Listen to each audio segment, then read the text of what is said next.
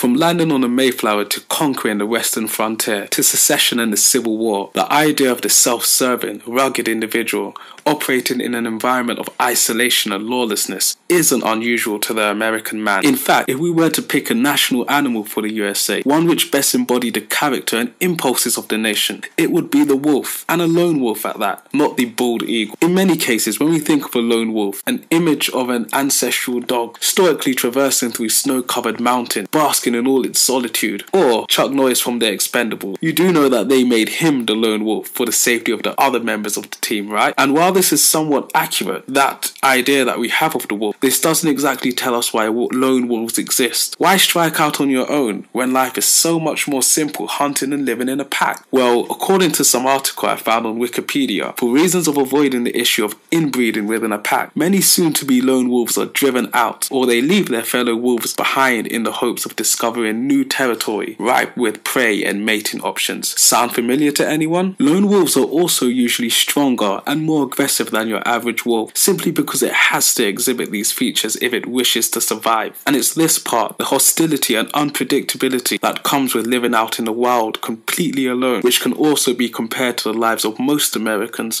throughout most of the country's history. Whether it's those of the excluded or those of the lot who embarked on a new life further west, or the slavers, or the fact that the USA, by many standards, has always had a relatively significant rural population. Much of the country has, at one point or another, found itself operating in a space where there hasn't been much by way of definitive, present, and extensive central institution and general order in place. And historically speaking, these have been the places where lawlessness and violence have best prevailed. In other words, for better or for worse, in the land of the free, you are on your own. Therefore, in such an atomistic society where when you wake up in the morning you hope that you have yourself a gun, can anyone truly be mystified by the violence readily displayed throughout the nation at an individual level? In the more densely populated and urbanized regions of the world where civilization and order is more likely to rise to the fore, matters of conflict would probably be addressed with the help of the police, local courts, and the community. But for most of the US's history, a number of different factors point to such ways of resolving conflict not truly taking hold. Government imposed a tax that you don't like, why bother with lobbying? Shoot them. Have a problem with those Indians nearby your town occupying all of the good land? Don't bother to try and strike out a deal with them,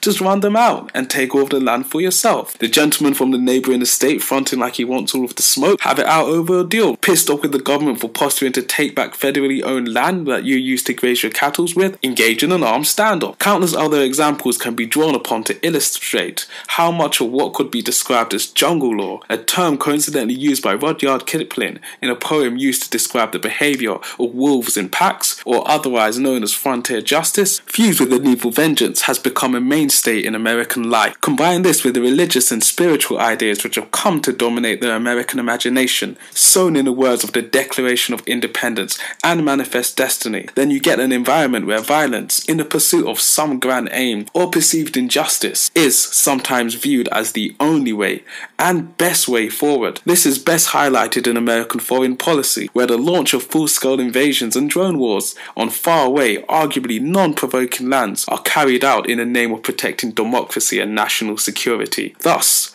how is it that we can be shocked whenever we witness this behavior on a smaller scale in the form of general gun violence or mass shootings? It's simply a microcosm of a form of violence which seems to be uniquely American. Many of the mass shooters and terrorists in your Oklahoma bombers, Columbine shooters, Dylann Roofs, Seung-Hui Chos, Elliot Rogers, Joe Stacks, perform these despicable acts of violence under the guise of retribution. And perhaps the reason why this is so is because American culture, through its told and untold tales of the Wild West, countless rebellions and insurrections, and its blockbuster films and popular literature, has enshrined a manner of justice where the individual, the lone wolf, takes justice and in turn their fate and that of others into their own hands.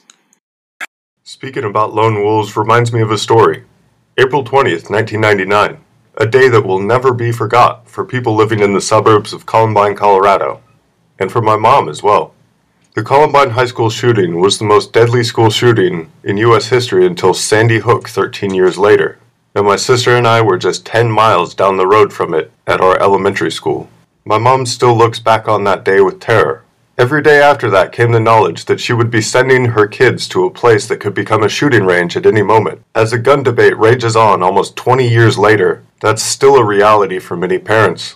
The solutions have ranged from arming students with rocks to turning schools basically into prisons. And of course, there's the push for gun control. There's an elephant in the room that has haunted the issue ever since. The question as to why this doesn't happen elsewhere as frequently as it does in the US. The number of guns is often attributed to this.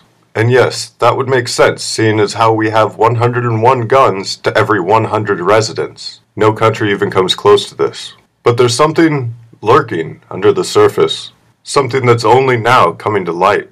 America's connection to violence. The US has taken how it uses violence to a new level. Since its creation, there have only been 21 years of peace. This includes against itself, such as with the Civil War, its citizens, such as rebellions and union busting, and with other countries, either explicitly, like with Iraq, or secretly, like recently in Africa. During this time, we have assassinated world leaders to achieve our goals, used the IMF and the World Bank to put developing countries into the pockets of American banks, and massacred and marginalized our country's native population under the guise of God's will. What this does to our young Americans is tells them violence is the solution. Of course, this doesn't mean everyone's going to be violent, as there are many interpersonal reasons for acting a certain way. But when the underlying political environment around the person emboldens violence, it's easier to get pushed over the edge. This makes the issue much more widespread than previously thought. It is no longer as easily identified and therefore easily solved. It's not banning hip hop or extending wait times for firearms. It's tackling systemic problems that need to be addressed by everyone. Violence is woven into our identity and exerted in every part of our life. It becomes the way we get news shoved down our throats. It becomes the way that we receive our ideologies. It is the inescapable rush of fleeting terror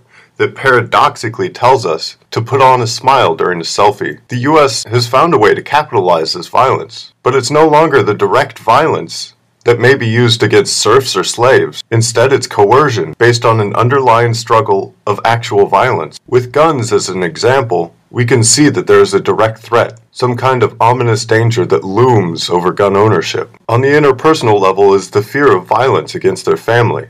On the societal level is the fear of their guns being taken away. And there are some gun owners who take that to the next level and justify their gun ownership with some global catastrophe. The way to resolve these actual fears is by taking part in the violence, by begetting more of it. You allow your fears of actual violence to play into the larger underlying violence. And by doing so, you put yourself and others at greater risk. After all, gun ownership does increase the chance of the gun owner committing suicide or homicide. Of course, this idea of underlying violence will be met with criticisms. Rest assured, guys, it'll come from both sides of the political spectrum, but it's because it's not involving one side or the other. And that reaction against ideas as being partisan is just another way that the underlying violence emerges. That if anyone says anything contrary to your party line, then you have to type out a full fledged response in all caps. But then, can this be resolved? We might have to save that for the comments. As always, share, like, and subscribe. This has been another episode of Two Tims Talking Trash.